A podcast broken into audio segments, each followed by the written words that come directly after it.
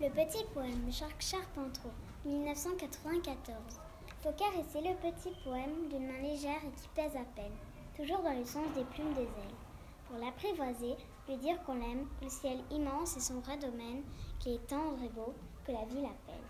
Il hésite un peu, l'attente est si belle, et frémit encore, les désirs l'entraînent, et s'envole alors le petit poème.